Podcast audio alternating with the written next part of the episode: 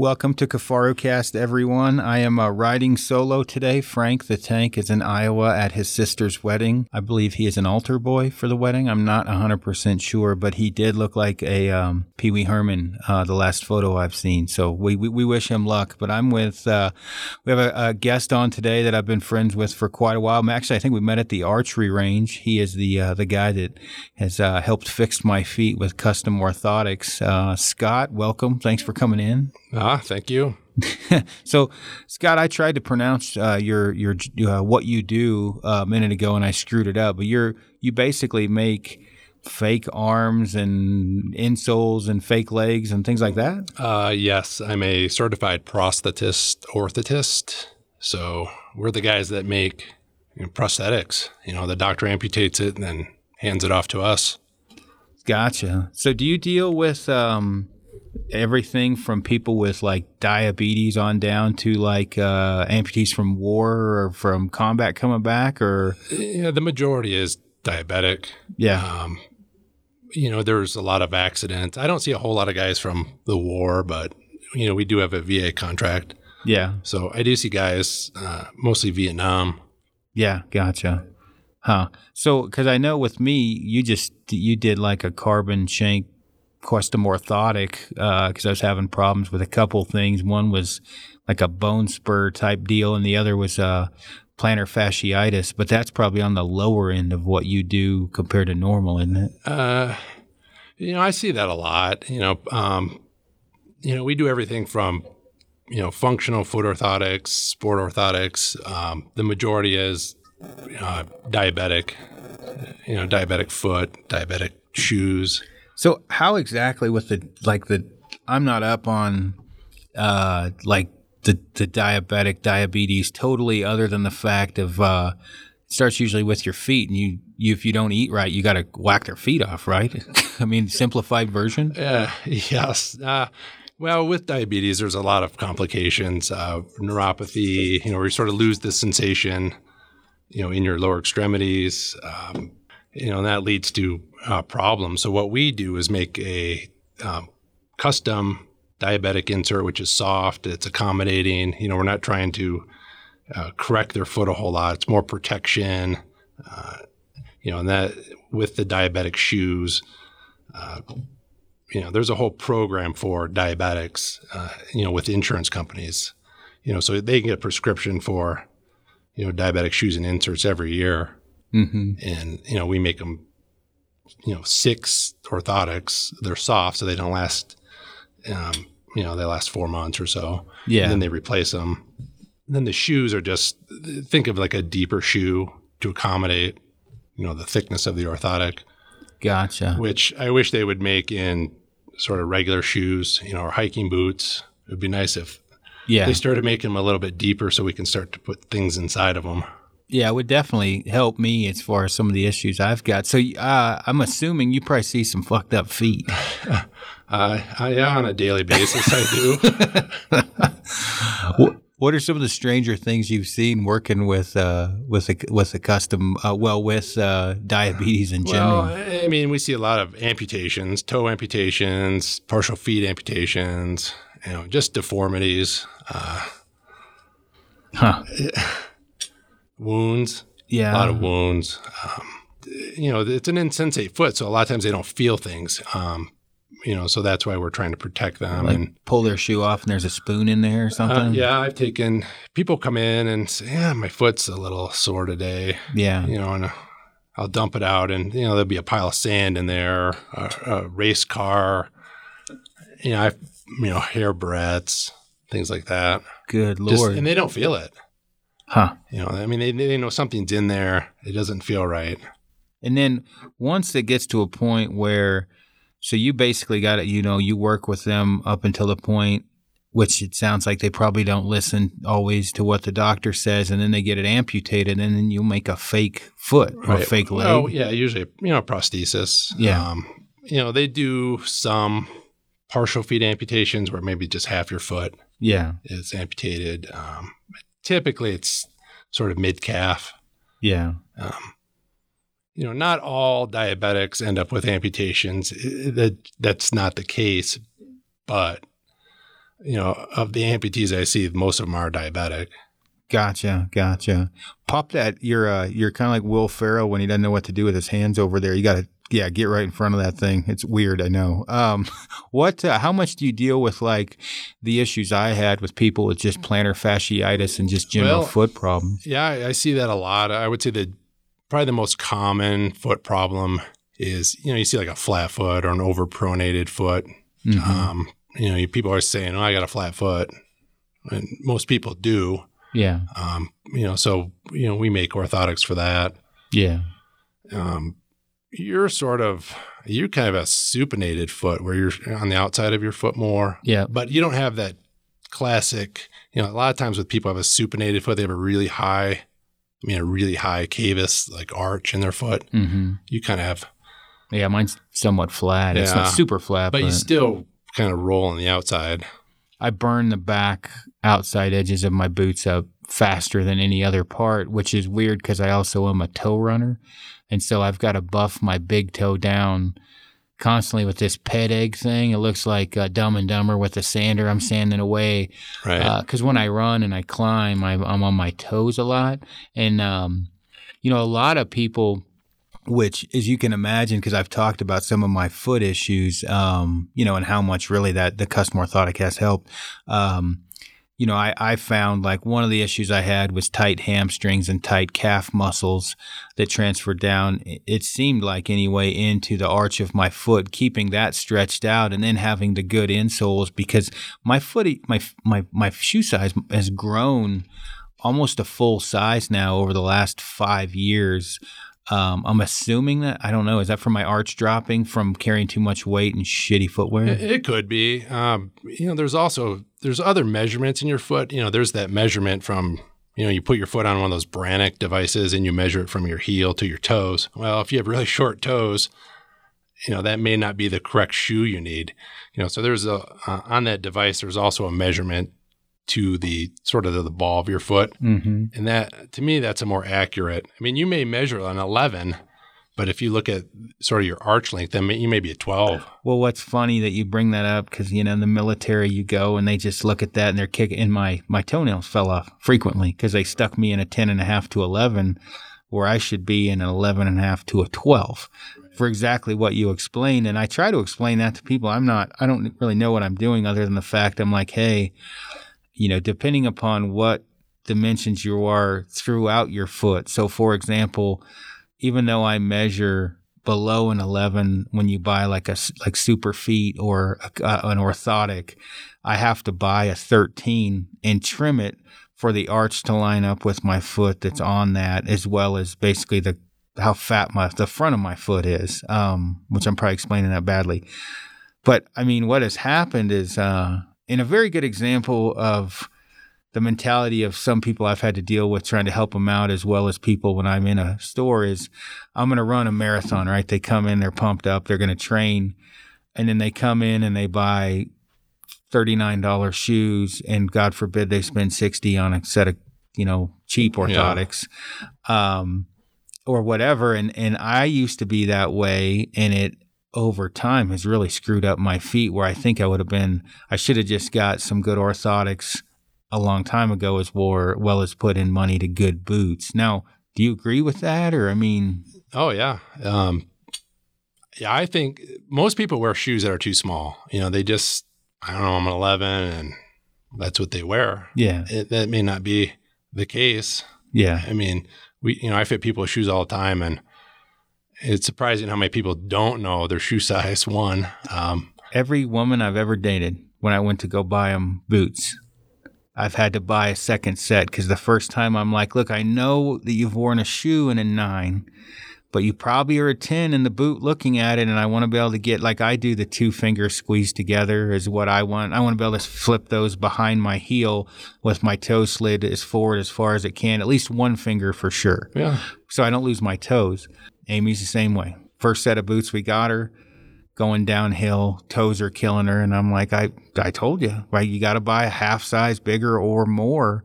And I I do when people get a hold of me and say, my boots suck, my toenails fell off. I'm like, nah, it's probably not the boot, right? It's the fact you bought the wrong size because your toes are jamming into the front of your boot. And I've gotten black. I don't get any more now. First time I got black toe was was Danner pronghorns, uh, hunting wise, and the leather stretched. My foot kept jamming forward, and then all my toenails fell off like a week later. Like I pulled my sock off, a couple of them were attached. Like uh, anyway, Yeah, so I mean, I mean, did you feel that at all, or the toenail coming yeah, off actually. signs of diabetes? Yeah, no, no. But I tell you what, when it was happening, I felt it. But Yeah. later on, when the toenails fell off, it didn't hurt at all. Right. But I, uh, yeah, no, I thank God I don't have diabetes. But I tell you what, I've had some s- serious issues. So heel rub is another one I've had problems with. I think you, I agree. Everybody I know wears probably a half size too small up to a full size Yeah, and a size. ten's not necessarily a ten. Um, you know, just because they put a ten on it doesn't mean it's. I mean, I was going to say, I wear no bullshit. I range from 11 to a 13, depending upon the manufacturer. yeah, it's and even one manufacturer, I'll wear different sizes inside their line. Um, like literally, the boot I have on now is from Hanwag. It's a 12. I'm a 12 and a half in the mountaineering boot. And then when I run their more tennis shoe, I'm an 11 and a half. Yeah. Um, that twelve and a half's hard to find too. It's like they just skip over it and like, eh, yeah, you're a thirteen now, I guess. Yeah. yeah. What about uh like heel rub? Like I I'm in the opinion of if if your boots fry your heels out of the gate, uh that's not a fixable issue. It's Yeah, generally typically, I, I think it's the it's from the sole just being really stiff. Mm-hmm. When you walk, your foot, you know, it bends, bends, you know, behind your toes, and it's gonna bend. And if that sole doesn't bend, it's super stiff. Your heel's just gonna go. Mhm. Um, it's gonna slide up. Well, it took me like 15 sets of mountaineering boots to find the glove where I didn't get heel rub. And then I'll talk to guys that say, I hate stiff boots because I get heel rub. And I generally say, well, it's because you haven't found the one that fits you correctly. So they wear a super flexible boot so they don't get that spring or that pop into the heel. I'm not a podiatrist. It's just, I can wear pretty much any soft boot and not get heel rub for the most part. I could wear 20 stiff boots and one of them is probably not going to give me heel rub because it fits my foot correctly because they are so stiff. Um, and I try to relay that to people, and that's what I'm hoping some of this podcast will do as far as foot issues is on on heel rub is is if you're trying to get yourself into a stiff boot, if out of the box it is just blowing your heel apart, that's probably not going to get broken in and, and go away. For the most part, you're going to have to find a boot that actually fits and doesn't do it from the from the get go. Now, do you agree with that? Uh, yeah, you know, I try. I, I actually stretch mine back there. You know that I gave you one of those little ringing balls. You know, it's I like use a, it constantly. It's Yeah, awesome. If you put that thing back there and you just, you know, go to town on it, Yeah. it'll. You know, the other thing too, I think when you put a custom orthotic in your shoe or just or an off the shelf orthotic, it raises it up, Mm-hmm. and then that, you know, where the boot sort of has that heel, you know, pocket in there, you're up a little bit high from that. So, I I think that causes the rub too. But myself, I've noticed, and when you get a real stiff sole, it's going to rub yeah. you know, and I and I see enough uh, patients that you know I fit in new shoes, and the first question I get from women is, "My heel's rubbing," and it, you know they're just not used to that.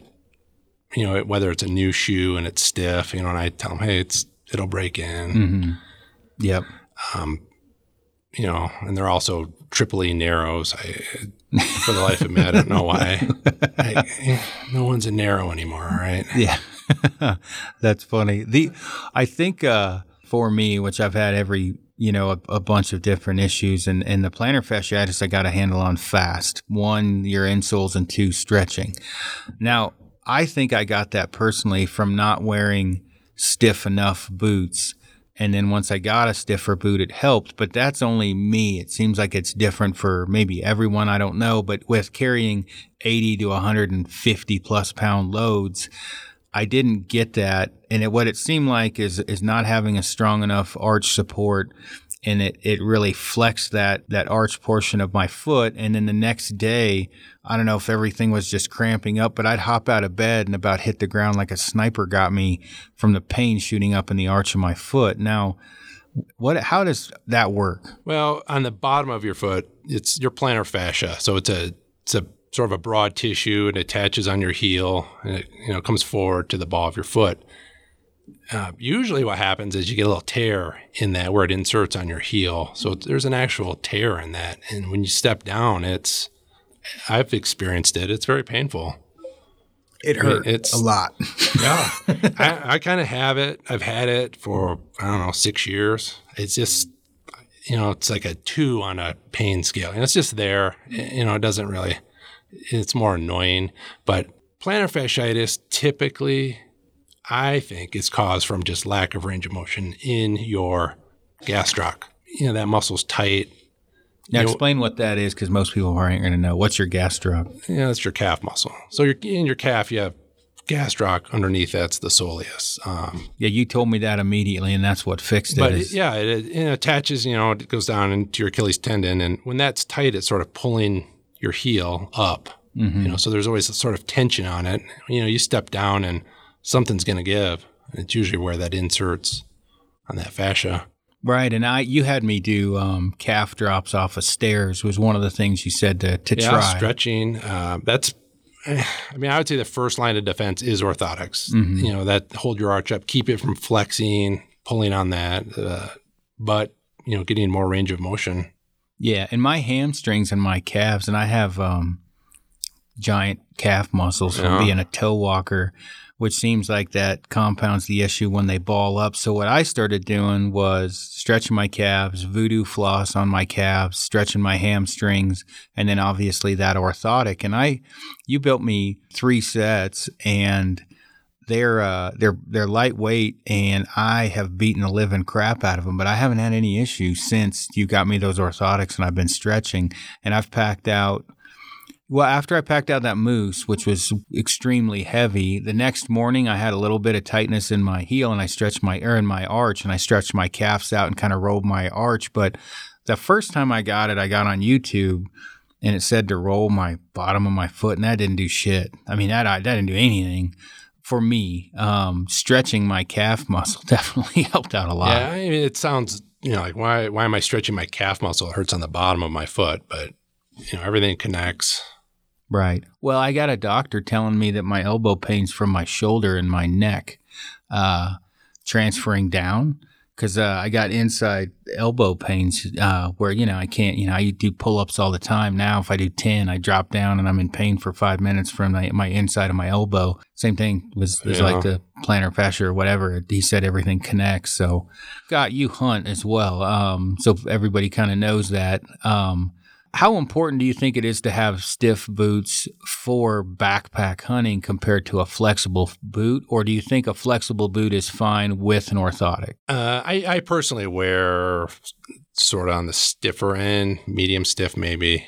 Um, I don't really like real flexible, but it's just it's just this boot. I, I mean, an orthotic will help, but you know, if the sole of the boot is stiff, you know, it's stiff. It's not, you know, you're not going to change that by putting an orthotic in there. Um, you might be able to get away with maybe a less stiff boot if you have an orthotic in there, if that makes sense. Yeah, that's kind of what I was wondering because I know, like, um, it seems to me, and I've talked to like South Cox about this. Brian calls another guy. They have the foot of um of a Native American, and they can wear anything, super flexible boots, and it doesn't bug them. And I think guys like that probably won't ever have problems. Maybe I mean they're genetically, but guys like me, um, Matt Brimmer's another guy I've talked with a ton. He's he's in the hunting community and he's got plantar fasciitis. He's a big dude, and he called me and we're like, he's like, dude, I got custom insoles.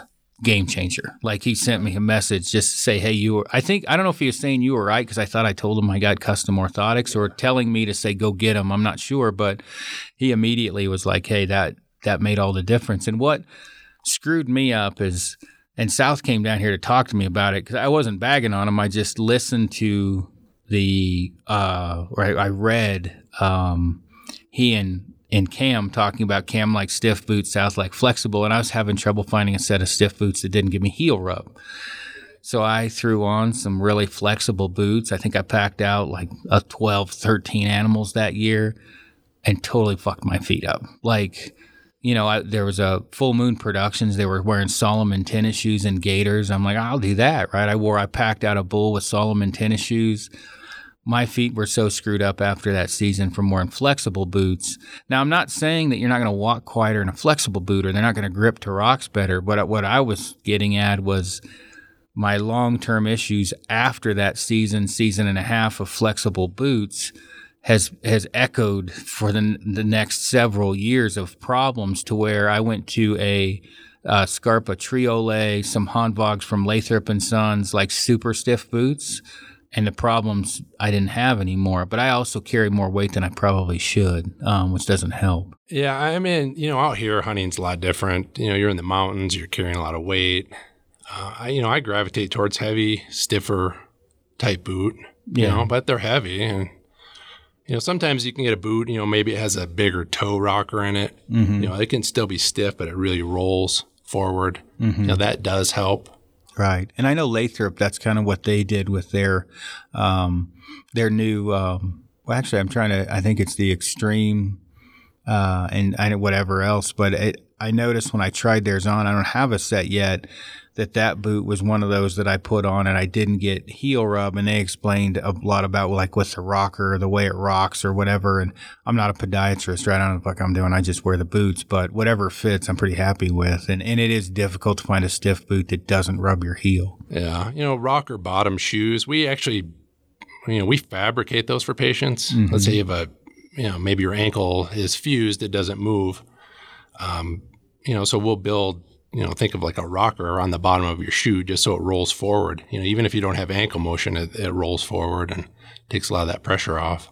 Yeah, and I Tommy Clem, I was just talking to him because he wears a super stiff boot. He's got club feet, and he had them fused together. I think is what what happened, and so he's got to wear stiff shoes or boots yeah. for that reason, from the way it sounds. Did they uh, fuse his ankle or? Mm-hmm. Yeah. I think that's what they did. What? How often do you have to deal with that? I see. I see quite a few kids for club feet. You know, we do we do different things. So if you think of their foot, it's sort of turned in. You know, that sort of a C-shaped foot. Um, you know, there's different things you can do. We do bracing for it, you know, like a you know a brace that you know goes up above your calf. Uh, you know, an AFO we call it. It's an ankle foot orthosis where we can straighten that foot out. Or you may wear a, a reverse last shoe so they actually make shoes that the, the, left looks like the right and the right looks like the left. You know, it sort of pulls flex that, it away, right, and pulls that foot out, and you know, the um, you know we we may put a bar between it to keep their hips angled out too. So it doesn't screw up their gait or, or helps correct their right. gait. Well, if you when you're young, you can sort of correct that and and not you know, if you don't, you know, as you get older, you're going to start to develop problems. You know, I see a lot of elderly patients that they have club feet and they never did anything you know, back in the day. Yeah. Um, you know, now they do surgery to um, fix it pretty quickly. Uh, surgery, or uh, you can put a cast on their foot and sort of pull it over. Yeah. How often do you see people get cortisone shots for like plantar fasciitis problems? Uh, it's it's pretty common. Is it yeah. a band aid or is it an actual fix? Well, I think you need to do. Uh, you know, when people tell me they get one shot and you know one and done, you know, I think cortisone you need to do a series of shots. Mm-hmm. I would sort of try other options before I did that. I if it were me. I tell you what, I'm getting to the point this year. I'm going to get my elbows fucking flared up with cortisone if I have to, because uh, if I don't get them fixed beforehand, because like the last time this happened, I, I fell with a sheep on my back, and where I put my hand, I thought I ripped something off my elbow. And the rest of the season, I couldn't do a pull up, and I was we were packing out a goat, and John Pinch climbed up this rock wall and overhang, and he's on top. Hey, come on! And I'm like, Yeah, you're going alone. I got to go around. I was like, Dude, I can't pull myself up. He's like, What? I'm like, Dude, I'm fucked. I'm like, I can't get up there. And yeah. uh, you have a golfer's elbow. Yeah, is that what it is? Yeah, it's, it's, it's, right it's medial epicondylitis. Yeah, whatever Versus you said, like it's lateral. Usually, you know, you hear people that say tennis elbow. Right. And that's a, um, that's on the outside. Mm-hmm. I don't have So- that. right. Yeah. And what happens is, um, let's say I grab a backpack and go to reef it up. I just get shooting pains down the inside of my elbow, and uh, Did that? Did you try? You tried one of those like tennis Yeah. elbow splints that help. yeah, it didn't help a whole whole lot. Yeah. Um, and the theory behind that is that you know you squeeze it tight and it pulls your tendons. You know, it changes the angle, of the you know the insertion point, so it's not pulling on that. I may much. have to have you look at it or something because um, I can shoot my bow, I can draw my bow, no problem at all. But like, uh, you know, like we were packing that that kid's bear out, and we just tied it. It was only like maybe 400 yards, and we just tied its feet up to a log to pack it out a you know a tree. Yeah. and I curled it up on my shoulder, and uh, my fucking elbow hurt so bad on the inside of my shoulder. Like, man, that's not good. That gets pretty heavy putting. We did that one time. We uh, we had a deer and we put it on a stick. You know, we're going to carry it out, and the damn thing's heavy. It was funny that the kid, uh, he was funny because uh, Lander was giving him shit about having the shoulders of a brown trout because uh, trout, trout, trout don't have shoulders, right? And we, you know, you're young, you haven't desensitized yourself to many things in life. One being pain. Um, maybe you're just naturally good at dealing with it, but he's 21 or something and I'm 41 and I've felt a lot. So I got it on my shoulder and he's squirming behind me. Like he wasn't liking it and it's swaying back and forth and he's telling me what's going on. Like, man, it keeps swaying around. I'm like, I know. I'm carrying it too. Shut up. Let's go. Like, Yeah. but he, uh, yeah, it was pretty funny. And, Yeah, I mean, it is. It's you know, a couple 250 pounds swinging around on a stick. But I was too. It was, the mosquitoes were bad. I didn't want to skin it out, so I was like, "Fuck it, let's just pack it back to the truck."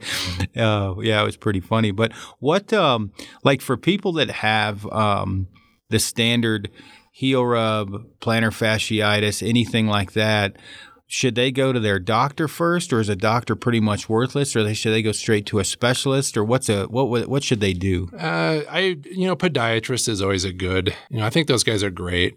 Um, you know, they make orthotics, and you know, I think you know if you see an ortho, you know, we work off a prescription, so you know, I don't write prescriptions for the devices we do, but you know, think of us as a pharmacy. We fill the prescription, but we're the guys that actually make them. You know, we make all of our stuff, so. Um, you know, I don't know how many podiatrists are making their own stuff. Uh, Right. you know, a lot of times you do take an impression and send it to a lab, and, and we do do that, but the majority of the stuff is we make it in our shop. Gotcha. You know, so and we make, you know, I mean, we're making foot orthotics, you know, ankle bracing, knee, hips, arms, spinal, cervical. I mean, we do everything. gotcha. So you know, when you build stuff for a living, you know, I think you have a little bit better handle on it. But I, you know, I think a podiatrist is a good, you know, great place to go. Yeah, good way to start. Now, do um like overall, how much and these are just questions I get like guys talk about cheap footwear, you know, good. I mean, my my advice to people is buy a high quality uh, boot that fits them. Just because they buy a high quality boot doesn't mean it's going to actually work for them.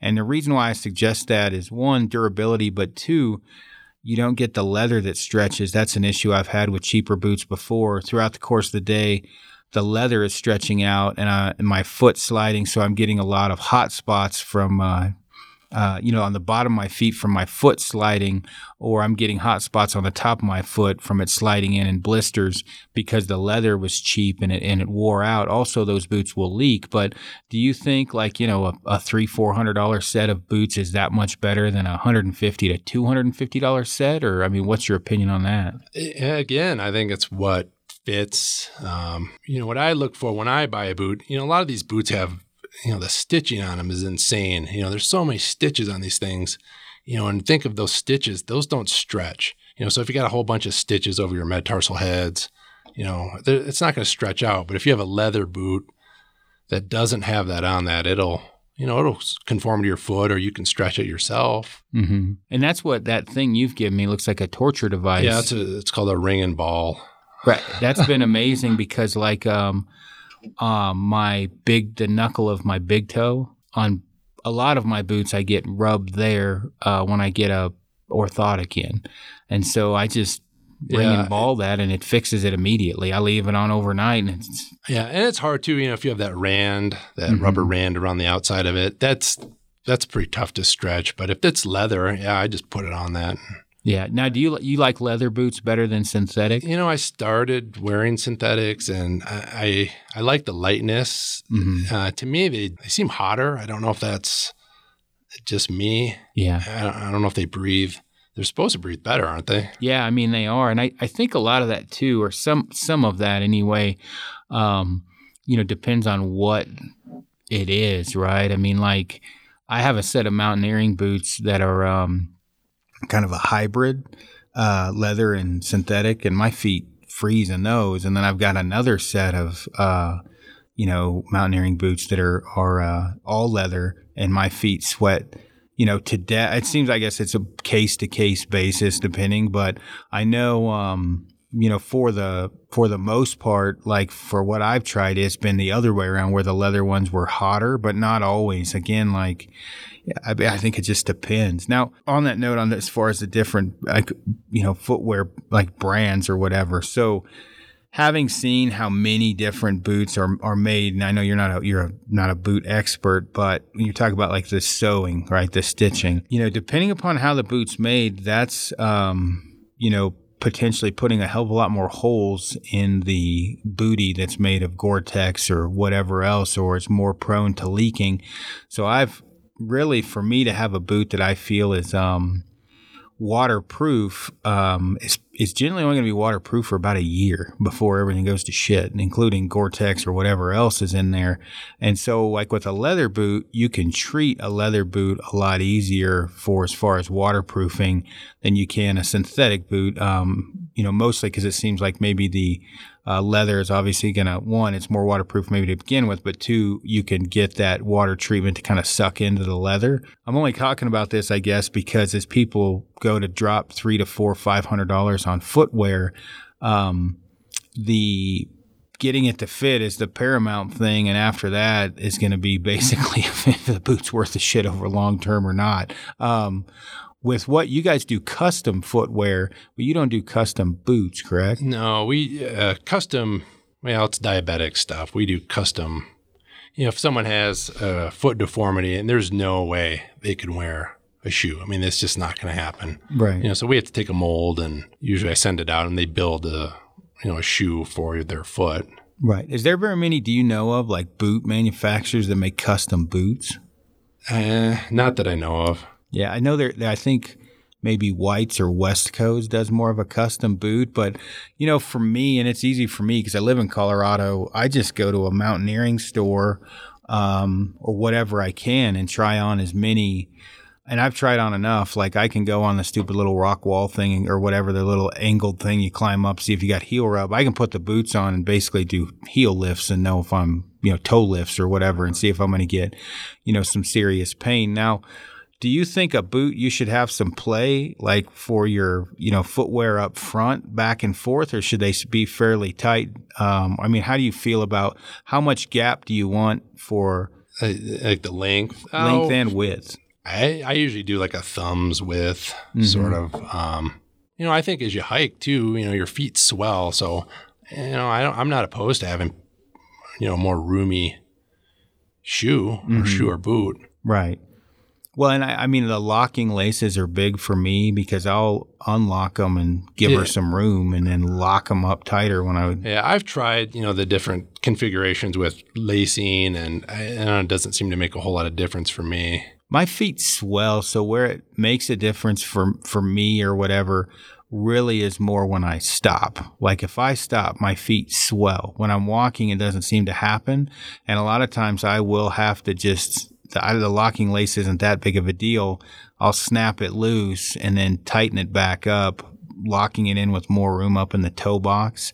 Um, but it seems like, you know, an hour later, I'm tightening them back up again. So I, for years, never used locking laces. If I needed something to, um, I would just do that twisted knot to hold it in place more than a locking lace. But I, I do know one of the other things too that I skip laces when I need to if I have a pressure point. Um, so as I go up, if I have like on that uh, the knuckle of the big toe, I'll just skip that loop and leave pressure off of it. Um, and I've had to do that before because my feet are so goofy. So, um, which I know you're not basically a foot or a, a, shoe building expert for mountaineering or backpacking guys. Do you think that's a bad idea to do? No, I, you know, do what works. Yeah. Yeah. You know, I mean, I get boots and, you know, I, you know, I'm stretching them and, you know, don't be afraid to, you know, get a pair of pliers out and go to town on them. You know, how how hard is it for people?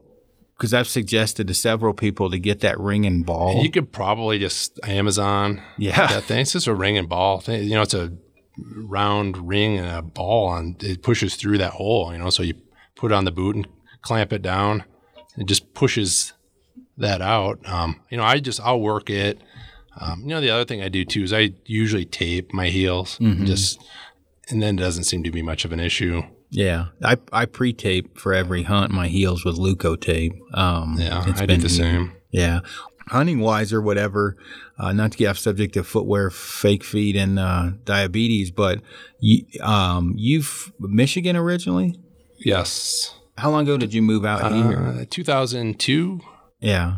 And have you been doing quite a bit of mountain hunts since you've been out here? Yeah, pretty much since I got out here. You know, we started out just you know using our, uh, you know, I just had a regular uh, backpacking backpack. Yeah. You know, and seventy pounds, and I thought, geez. Something's got to get you know a little improve here. So that's sort of what led me to Kifaru. Um, yeah, but yeah, we you know we've been doing that for a while. Yeah, and you bow and gun hunt both, right? Yeah, I do. Now, last year we won't give away the unit, but you drew a high country buck rifle tag. Yes. Yeah. Did you guys end Correct. up getting? Uh, yeah, I had it. I didn't shoot one. My buddy, we both had tags. Yeah. And um, you know, we found a pretty nice one and shot it, and we got it out of there, and I wasn't ready to go back in. I mean, it was it just kicked my butt. I mean, it it was hard. Yeah.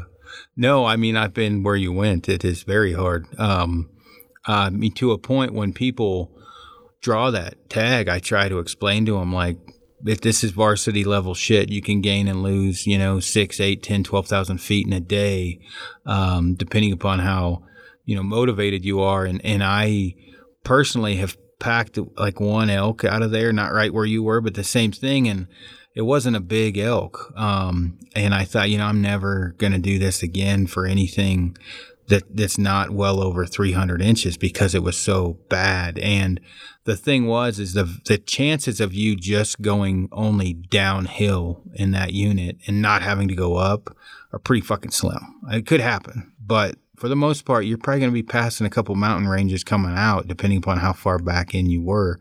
Um, how far was your guys' pack out? oh, you know, I don't know. It, it took a day. Yeah. Were you pretty beat up? Oh yeah, I was. I was done. I mean, you know, and I hike. I try to stay in shape. I'm not. You know, I'm trying to do a lot more this year. Yeah. To get ready for that type of. Uh, quest. it, it, it's tough. I mean, you see people, you know, I hear people, oh, I hiked in 10 miles and I packed out all, you know, 150 pounds. And I don't think a lot of people can really do that. No, most of them are full shit. Yeah, that's um, what I. Yeah. There's the that's it's the internet, uh, 150 pounds, and and you know as I say that I, I have done that, but I mean you've seen yeah, what we you guys do, do it all the time. I mean, for well, and you see how we train though. I've been doing it since I was a kid, but I also know when I wasn't as good a shape, right? And uh, what I what was probably 80, I said was 120, and what was probably three miles, I said was six, right? Because it just felt that bad. And I know, I think I know where you guys were at. That's probably four or five, um, coming out pretty easily, if not a little better, depending upon where you were back there. Um, but you're also dealing with 12 to 13,000 feet because you're pretty far up. So there's not a lot of oxygen. Um, and then the side hilling, which I don't, you know, I don't mind climbing uh, too much. And I, you know, downhill's a little hard on the knees, but the side hilling is pretty bad. Uh, for me, one on the edges of my feet, obviously the outer edges of my feet side hilling, but it also, you know, when you train and if you just train going up and downhill, which is pretty much what everybody's forced to do, or you're training just on a stair stepper, you're not really breaking in your ankles and all the different parts of your calf and shins and everything else that I've found to where a lot of guys I know that are fit and have trained, but then they're like getting massive pain in the side of their ankles and side of their calf and shin muscles because they just weren't to the the lateral movement, I guess. Um, what parts were hurting on you? Your entire body, or yeah, yeah, everything. Um, you know, legs, just just not, you know, being in that ultimate shape. I guess it's it's hard to train for that. I, I don't know how to explain it. You know, it's one thing to hike up and down the hill, but then you do it at thirteen thousand. yeah, You know, it's like you hit twelve, and it's like a different level. Of, it sucks every bit of um I tried to explain it to a few guys before to where when you take oxygen like I guess your blood oxygen level or whatever your lactic acid buildup or you have to get motivated sometimes to go 100 yards. Like your body is just you're pooped. You're just fucking tired and there's no way around it. And we do a lot of hunts each year at 12 13,000 feet and by the end you're pretty acclimated and used to it. But you know initially I remember packing out a deer and we had you know, this a few years ago we had to go up and over the top at like it's like 12 8 and but it was about a thousand foot climb to get up and over. Fuck me it took me know, like three hours to make this climb where I normally would make it in like 30 minutes, right? And I was going like 50 yards and had like sitting down and then going again, and it just sucked the life out of me. And I, I until you're up there, I just don't think you realize how much of a pain it can be. What do you got? Did you draw any tags this year, um, or do you think you're yeah, going to draw any tags anyway? Yeah, I think so. We put it. I mean, I put in for elk. I mean, I have one point. The unit takes one point. Um, put in for deer, and we have a couple in Wyoming. We're putting in for Yeah. um, antelope and deer. Do you do more bow or more gun or just kind of whatever? Whatever. Yeah. I, I'm not picky. Yeah. You're shooting now. You just got a prime recently, yeah, didn't you? synergy hybrid. Yeah. Are you Yeah, liking love that? it? Yeah, it's great. And then you you shoot some long range rifle stuff, don't you? Yeah. Yeah. What what what's your what what are you rocking Right for? now, uh, 280 AI is what I'm using Yeah. mostly. Who built that? Uh, Dave Sullivan. Is he a He's in um, where's Dave? He's up in uh, it's up north a little bit. yeah? but yeah, it's a Bighorn action, uh, Chandlin barrel, Manners stock, What do you dual on it trigger. What do you got on it for a scope? I uh, I hunt with a Leupold the VX6. Mm-hmm. Um, you know that thing's pretty light. You know, it's I have some heavy tactical scopes, but they're you know those things are 33 ounces. yeah, like Nightforce or Uh, I have a um, well, I have a few. yeah. do you have Schmidt and Bender? I have a Schmidt Bender, yeah, PM2. Motherfuckers are expensive. Yeah, I mean it's it's unbelievable scope. I mean, Yeah. it- you know it's heavy though. Yeah. No, I threw a Nightforce on. I'm not a gun guy, but I had a custom 338 built and a, a Nightforce. Um, I can't remember the name of it, but it was whatever. NSX or ATAC. The ATAC, I think. Anyway, it's heavier than Sin, right? But I mean, I, I was like, man, I mean, I guess if I was going to shoot something at a thousand yards, this will save some some walking, right? But still, like, I just I couldn't get into it as much, um, you know. But I'm going, for, you know, I recurve right where I got to get whatever within 30 yards or something. To the mentality of I'll just sit here and shoot it from a thousand yards away. It's a little bit different. It's definitely the it's a it's an art, you know, shooting long range, totally different uh, especially wind calls and everything else. How far was the shot on that buck you guys shot? Yeah, it was pretty short, 280. Yeah. You know, you know, we train long distance, and then you get out there and it's 200, 300. Yeah. You know, and my buddy Pete, he uh, he's like, man, this is just a chip shot. Yeah. You know, 300 yards. You know, back in the, you know, when I was growing up, that was that was a long shot. Oh yeah. You know, now it's no rangefinder too. I mean, like way like I, that really changed the game, bow and and gun. I Yeah. mean, you know, after three four hundred yards, depending upon the caliber, it was really a poke and a hope with a gun if you didn't have a rangefinder. Where now. You know, I'm ranging stuff freehand out to 1900 yards pretty easily with some of these rangefinders, and yeah, you, I mean, yeah. I have that kilo uh, 2400. yeah, and I range. I can range like cars up by Red Rocks from my house. Yeah. like 3,200 yards, yeah, which, just holding it. Yeah, which is crazy. Yeah, Yeah, you know, but the I don't have a rifle that can shoot that far. yeah. What's your what's your what are you comfortable with shooting with a rifle at a target? Uh, like a steel target, eh, thousand. Yeah, uh, you know, but I, you know, it's not like you just shoot a thousand. It's it's the wind. It's all about the wind. Yeah, you know, and it's you shoot and it's you know you're reading. You think it's from the left, but the, actually the wind's coming from the right. Yeah, I've learned from watching with guys. We've like John Pinch and Ryan Avery both shot animals well over a thousand, trying to call the wind. And there's the whether they say there's the wind you can see, the wind you can feel, and the wind you can't see. Um, meaning you know what's happening right where you're at, right? You can feel that wind, and the wind that you can see, like watching trees or whatever. And then the one that fucks you is the one you can't see. Um, that uh, when you're trying to call the wind or whatever, and especially shooting over canyons, like hell, I thought there was a river down there when we were calling the wind. It was a fucking wind, and so we shot a bit right because my wind call was. I shouldn't be calling wind for shit because I just don't know. I can call it for archery 100 yards and in, but with the gun thing, with all the different thermals and everything else, it's just uh, it's pretty amazing at long distance and the. Uh, there's nothing fast about long distance shooting either. Like getting the gun stable, getting on the animal, getting the right range, hoping the animal stays there at the right range. Because that's the one thing too. The animal's feeding, especially in the rut. The fucker moves a couple hundred yards. We've we've had to reassess the situation, rearrange it, and then move. And when you're dialed into 24 28 power, you know they're in a big hole you're looking through. So I thought it was fun. Like I liked to help, but it wasn't my thing. But the one thing I did learn is watching rounds fly across the canyon and hitting right behind the animal because the wind call was bad. I was amazed at like a thousand and fourteen hundred yard shots, like bullets drifting, drifting four or five feet uh, with bad wind calls. It was just I was amazed by it. So yeah, when I shoot, you know, a lot of times I put that, you know, I have one of those phone scopes and I put it on my mm-hmm. spotting scope and I'll shoot and I have to go back and watch the video because I can't. I mean, you know, you can sometimes call your shots or you can see the impact, but yeah, when it gets out to that distance, you, know, you can't even hear it a lot of times. Well, I, I, was amazed when you shoot at the animal and you don't hit them; they don't even know it hit. Like they're just like, "Oh, is that a Tweety bird?" Yeah, they don't know what the hell's going on. I mean, it's good for a guy that gets cold because we can build bonfires where we're at because the animal doesn't give a shit at a thousand yards, right? I mean, they don't care what's going on over there. So, but yeah, I don't think I would ever shoot that far. Yeah, on an animal. Yeah, I I've, I'm trying to think. Maybe the farthest shot when Pinch shot that goat. I can't remember. It was eleven or fourteen hundred that's and uh, that's a long way. He's one of the best though yeah. around. Like I think he's fifth or fourth right now in the PRS on a bad year. Um, I don't even know what PRS the professional rifle shooting yeah, precision, precision rifle series.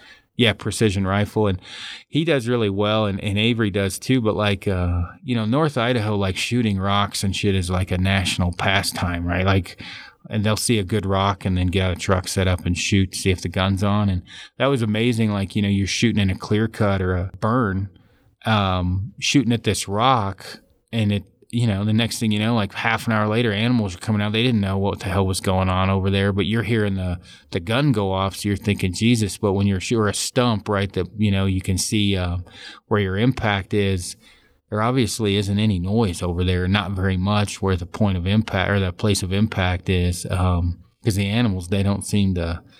I mean, I shot at a mule deer at 1,100 yards, one of my epic screw ups of my only real long range. Fucking idiot. I've told the story several times. But anyway, they were like zero out the windage and elevation and elevation, you know, I'm on the gun, I zero it out, and then I start cranking on the windage, and I'm like, what, that doesn't make any sense. Because if I crank it all the way down, I can't go the other way huh, that's not good. So I'm trying to, I'm like calling them like, Hey, where's, where were you zeroed on windage? And they're like, uh, well, zero is zero, man. Just, it is what it is. And I'm like, well, do you have a mark?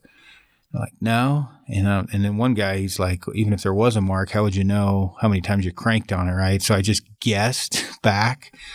I think I fired seven or nine rounds at this deer. It didn't even really move. Um, before I finally stopped because I thought I was going to shoot a doe uh, from screwing up. And I was amazed they had no idea that the gun was even going off. Like they had no idea, and it was in the snow. So I mean, they might have moved their head or something when the gun went off, but they didn't know what the hell was up. And then I picked my bow up and went hunting again because I didn't know what I was doing. But. Yeah, do those guys most do they dial their windage or they just hold it in the scope? I mean, we hold we hold it in the scope because I said, they have the mill, the Yeah, little like marks. Yeah, and they just hold off. I don't think they dial. I mean, most guys I've talked to don't. Maybe John does, and I don't want to misspeak, but for the most part, they just hold off. Yeah. Um, you know, because they go whatever. I looking at some of those uh, through some of those scopes, there's about a million and a half tick Oh, marks. in some of those are insane. Yeah, You know, Horus reticles or whatever they call them. At you know, there's four thousand dots in there. yeah, I, I don't. Gets confusing. A headache looking at that thing. Yeah, no, no kidding. Um, well, cool. Well, is there anything uh, you want to add or whatever as far as with with what you do, um, or or maybe some um, advice for guys, especially with foot problems in general? I mean, yeah, there's you know, there's options with um, foot problems. You know, you can you know see your podiatrist, but you know, there's custom orthotics, um, shoe work. You know, you can do work on a shoe. It doesn't always have to be, um, you know, in the orthotic. You know, if you you know patients that I see people that really maybe they roll the outside a lot. You know, so we'll wedge their shoe hmm you know you know you can only do so much with an orthotic too right it's just it's under your foot you know and we're trying to control your foot but it's it's just under your foot you know we try to bring them up a little bit higher on your foot to control your heel a little Mhm. bit more but Now, when you like gotta do a little wedging more wedging a shoe, you're just wedging their foot over so it can't roll out, basically. yeah we just you just grind the shoe um you know in that direction yeah, you know, or you can bring the shoe out a little bit more you know make it a wider platform yeah, you know, so it's harder to roll out. Um, there's a lot of things you can do.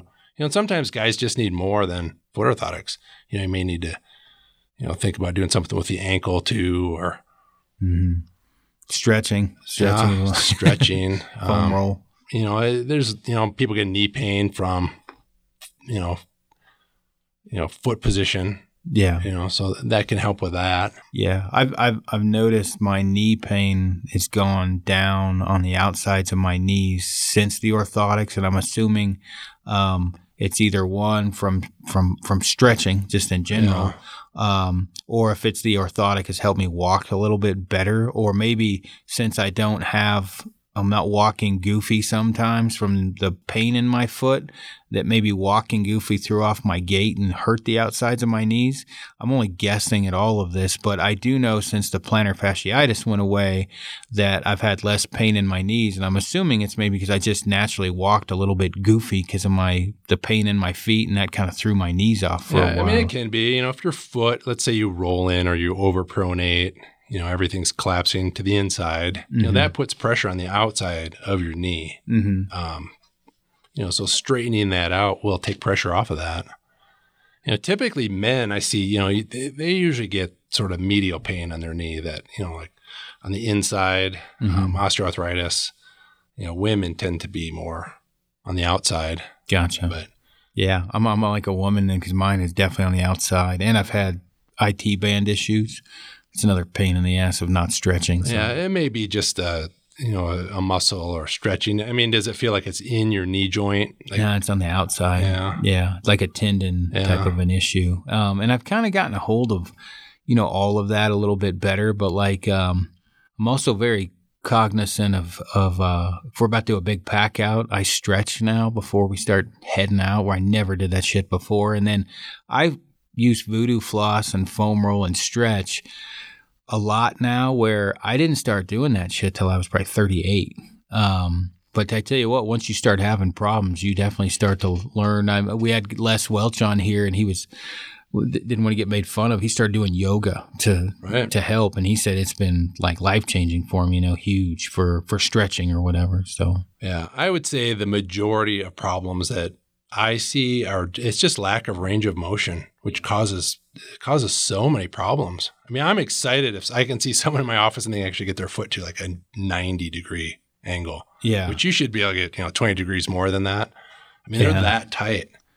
I think I'm there. Uh, in fact, Austin told me the reason why I've never rolled an ankle is my range of motion is so piss poor and I'm It's so just- tight. It's just strong. it's just strong and he said like if i do roll an ankle i'll probably break it because to get it to actually roll um, there's going to be so much weight on my back it's just going to go ahead and follow through because i've never twisted an ankle so not that that's a good thing but i just thought like oh i have really strong ankles yeah it, it turns out i'm just all fucked up because i'm so like inflexible that i can't there's not a lot of lateral movement. So Yeah, I mean, stretching's a job. You know, you see people that ah, I stretched, but it's there's a lot more to it and time you need to do. Yeah, I would say like before when I said I stretched, it was like a three minute, five minute thing, where now it's a 45 minute Yeah. ordeal. Like if I go to the gym for an hour and 15, half of that time was stretching. Like now when I'm really trying to focus on it. So, Yeah, I always think of it as more of a lengthening than you know. When you think of stretching, you know, you're just like pulling things. mhm. You know, it's more when you pull on something slowly, it grows longer. You know, so it's more of a growth, I think, than yeah. just a stretch. You know, when you pull on those muscles and tendons, they get longer. That's what they, the physical therapist, when I ripped my bicep off, because they had to run the tendon through the bone and then staple it on the backside. Um, that's what they explained was we're not really stretching shit. Um, there's some stretching there, but we're helping elongate that muscle or tendon or whatever uh, to compensate for what they took away over time. And I mean, that's three months you're doing that and I don't have any problems now. Now, you know, when they tested me, they were like, "How how flat can I go with my hands and everything?" And they said, like, if you see a guy that didn't pay attention to in, um, you know, do what they were supposed to do in physical therapy, the one that got ripped off will be like stuck like this, and the guy that actually worked at it can go flat. Um, you know, I, I I just did what they told me because I wanted to be able to use my arm again, but uh, or have a full range of motion. Yeah, that's just sort of the same term, uh, you know, with your foot, supination, pronation Mhm. in your arms. Right, right. No, that makes sense. Huh. Well, I think, uh, well, hopefully this helps out some of the guys that listen in and ask uh, with foot problems. Because I, I would say, as far as physical problems, the feet thing, I, we get probably 30, 40 emails a week just on foot problems alone. And I'm like, guys, I tell you what, how I'm fucked up, but I, I really don't know what to tell you. So Yeah, I mean, there's, you know, you can also do, you know, off the shelf orthotics. They're not bad. Mhm. Um, you know, I, I have some, yeah. and I, um, Which of those would you suggest off the top of your head? well, what we have is a little different than, you know, like a, you know, if you go to Walmart or something, I guess they have, you know, Dr. Scholl's or they're, you know, whatever feels good and fits. It's, Do do you think Superfeet are as much as they're hyped up to be, or is that a lot of marketing? eh, I think it's a lot of marketing. Yeah. you know they I, from what i know of those guys you know it's you know it's not a custom made Yeah. device you know there's like a number two hmm you know you know or if you get a custom one and we take a mold of your foot and build it for you Right. you know there's difference you know and i would also look at you know there's a lot of sort of late night television going on with foot orthotics you know they can you know cure everything you have and you know fix your scoliosis and Yeah. everything else so Yeah. What? Uh, how much is roughly a custom orthotic? Um, j- mean, a range anyway. you know, I charge about, you know, 350, 400 bucks. You know, I hear stories of five, six hundred dollars. Mm-hmm. Um, it seems an awful lot. Yeah. And then how long will those generally last? Well, the orthotic will last. It should last forever, really. Um, Just the top Yeah, those top covers will they wear out. yeah. I think you have some we need to replace. Yeah, well, I was like a dumb shit trying to pull it out of my one set of boots to put in the other, and I, I just thought I was pulling on the orthotic, and I just ripped the top Yeah. cover off. How much is it for you guys to swap out top cover? Yeah, I not much. yeah. You know, most of the time I just do it. Now, before I get overwhelmed with info for people trying to get a hold of you, if people want to get custom orthotics through you, can they? Um, yeah, Um, sure. Do you want? You know, in some insurances, we can check and see if you're eligible. Um, you know, some insurances actually pay for them, yeah. no, I got gotcha. Yeah, but you know, a lot of times they don't. Yeah. You know, they can look us up. Uh, it's opscolorado.com. Yeah, I'm up north though. You know, I'm in Longmont, Fort Collins, yeah. uh, Nebraska, Cheyenne. Gotcha. So sort of northern. Yeah. Now, is it something you probably can't do anything like that over the phone? You have to take an impression. Yeah, that's how we do it. Yeah. Gotcha. You know, and you got to do an eval. You know, you need to see what's going on. Right. Right. Right. know, Yeah. and sort of go from there. Figure out what the problem is and go on. What does Austin say? To know what's wrong with the engine, he has to pop the hood. He, he's he's trying to figure out why I get migraines, so he's wanting me to go get I X-rays. I need to go get them or MRI or whatever on my noggin. Um, and so he said my engine's all fucked up. So I imagine the same with foot. You have to take see what do you just see, watch how they walk, their gait, listen to what problems they have, and then go Yeah, from we, there. you know, I look at their foot, watch them walk, you know, go from there. Yeah. You know, sometimes it's a specific, you know, problem. You know, they may have, you know, uh, like I think you have like one of your metatarsal heads is real prominent. So you know, when you walk, you just walk on that. So we, you know, we can put a top cover on that, pocket that out. That's what you did on mine. There's Yeah. a big hole in my or divot divot in uh, mine because of that. Is is very pronounced that that head and and I would get like spiking pain after several miles that just was like literally like a knife and then that's taking that away because it doesn't have pressure now because there's a hole there so that was a big help for me. I like to put soft top covers on the orthotics we make. I see a lot that come in and they're just rigid. You know, there's no there's no padding on them at all, and, and I think people do that. You know, they don't want to deal with, you know, oh, it's torn or oh, it's a little dirty. You know, I mean, it's got a little tear in it, and someone calls you and tells you their orthotics are falling apart. Yeah, I gotcha. So you should see mine. Yeah. Oh yeah. no, mine are all fucked up. They're still great. Yeah, I mean, as far But, as yeah, know, the actual miles. um, I mean, yours are carbon. Probably drive over them and They're tough. I mean, you know, I I'm amazed at you know you look at it and you can just tell it's different than like a Superfeet's got like a normal top coating and this little cup for your heel and Yeah. you know where mine is is, is built quite a bit different. Um, but I just I can't how much you got to figure. I had constant calf problems, right? Like fucking balls in my calves. It like Frank has it right now because he I don't know what he did. He was doing calf raises and backed up into the piece of machinery and it gave him a muscle knot. You can't get rid of it now, Really? right? Well, I'd get this where my my two heads of my calf muscle, like right in the middle there, would have this giant knot, and I wouldn't hardly be able to. In the springtime, when I'd start training again hard, I wouldn't hardly be able to walk. Well, with the stretching and the orthotics and everything, the foot problems, the calf problems, a lot of that's just gone away. And and whether it's one thing specifically or all of them combined, it it's it's put me on a whole different level as far as comfort where I don't have to worry about that. The voodoo floss has helped as well. So I mean all of that stuff has been a game changer for me. Yeah. So is that voodoo floss sort of uh, magic floss, or when you? They say it's like because it's like voodoo. It's this giant wide rubber band that you wrap tighter than it. We're super tight, and then you walk, and it's basically I think breaking up like the fascia tissue where it sticks together, and then I don't know what all it does, but it Magic. it helps. Yeah, it, it helps for stretching basically because I I would imagine you know it's compressing, and as as you walk. Uh, they explained it to me as well. I think it was fascia tissue where it'll stick together or whatever, and it's kind of like basically just kneading all of your calf. But you'll, I mean, literally, if you have tight calf muscles, you're gonna pee your pants the first time you put that shit on and walk around that tight. it's it's t- I mean you can't leave it on for more than three to five minutes. Like I take it off my legs normally white anyway, and then you see blood rushing to it. But I just haven't had any issues with my calf since I started doing that and stretching. Um, I mean I don't I don't. They call it voodoo floss for that reason because it's like it's voodoo for what it does, but uh, it is painful when you first use it. Um, you never screwed around with it, No.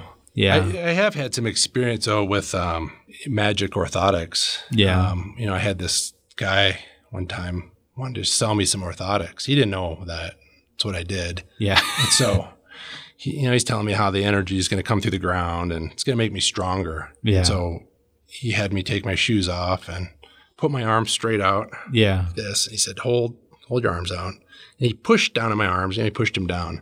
And then he took out these orthotics yeah. set him on the ground and I stood on him and he said, Put your arms out again. And then he just goes. But he wasn't pushing on my arms. You know, he just made this noise and he said, uh, See how much stronger you are because of these? so yeah, I bought two pair. Oh, that's funny. Oh Lord, that was that a pyramid company? I, you know, I, I don't know. So, you know, be aware, you know, orthotics are great. But, Yeah. You know, they don't, they don't cure everything. Yeah, that's But- funny. Th- th- this stuff here is huge with CrossFitters. Like that's where I bought it from Rogue Fitness, the the Voodoo floss. Um, I have yeah, I would see be interested to see take a look at it and see what you think. Um, because I know shit tons of people that that use it. A lot of it has to do with like fl- rushing bad blood or blood out, so it pours new blood back in for healing. I think. I don't know. I just when I used it the first time, it I mean, my calf muscle was pretty fucking flexible when I got done. Uh, you know, I say flexible, like as far as like it wasn't all knotted up, but I was in so much fucking pain when I walked with it on. It had to have been doing something good or bad. I don't know. But then when I got done, I was also kind of kneading the muscle knots when that was on, and it, it broke them up or trigger points, but it is painful. But I'll be interested to see Yeah. what you think or looking at it. I don't. I, yeah, I don't know if it's going to make you stronger like the magnetic uh, um, insoles. That sounds like a Neek in some kind of a pyramid company Yeah, shit. it was something. It's, it's like lightning came up through me, and that was amazing. but you know, I don't necessarily have a lot of foot problems, but I can tell you when I put my boots on and I don't have orthotics in there, it sucks. yeah, I mean, I hiked in a pair of boots the other day just with the. standard. I was like, oh, Yeah. terrible.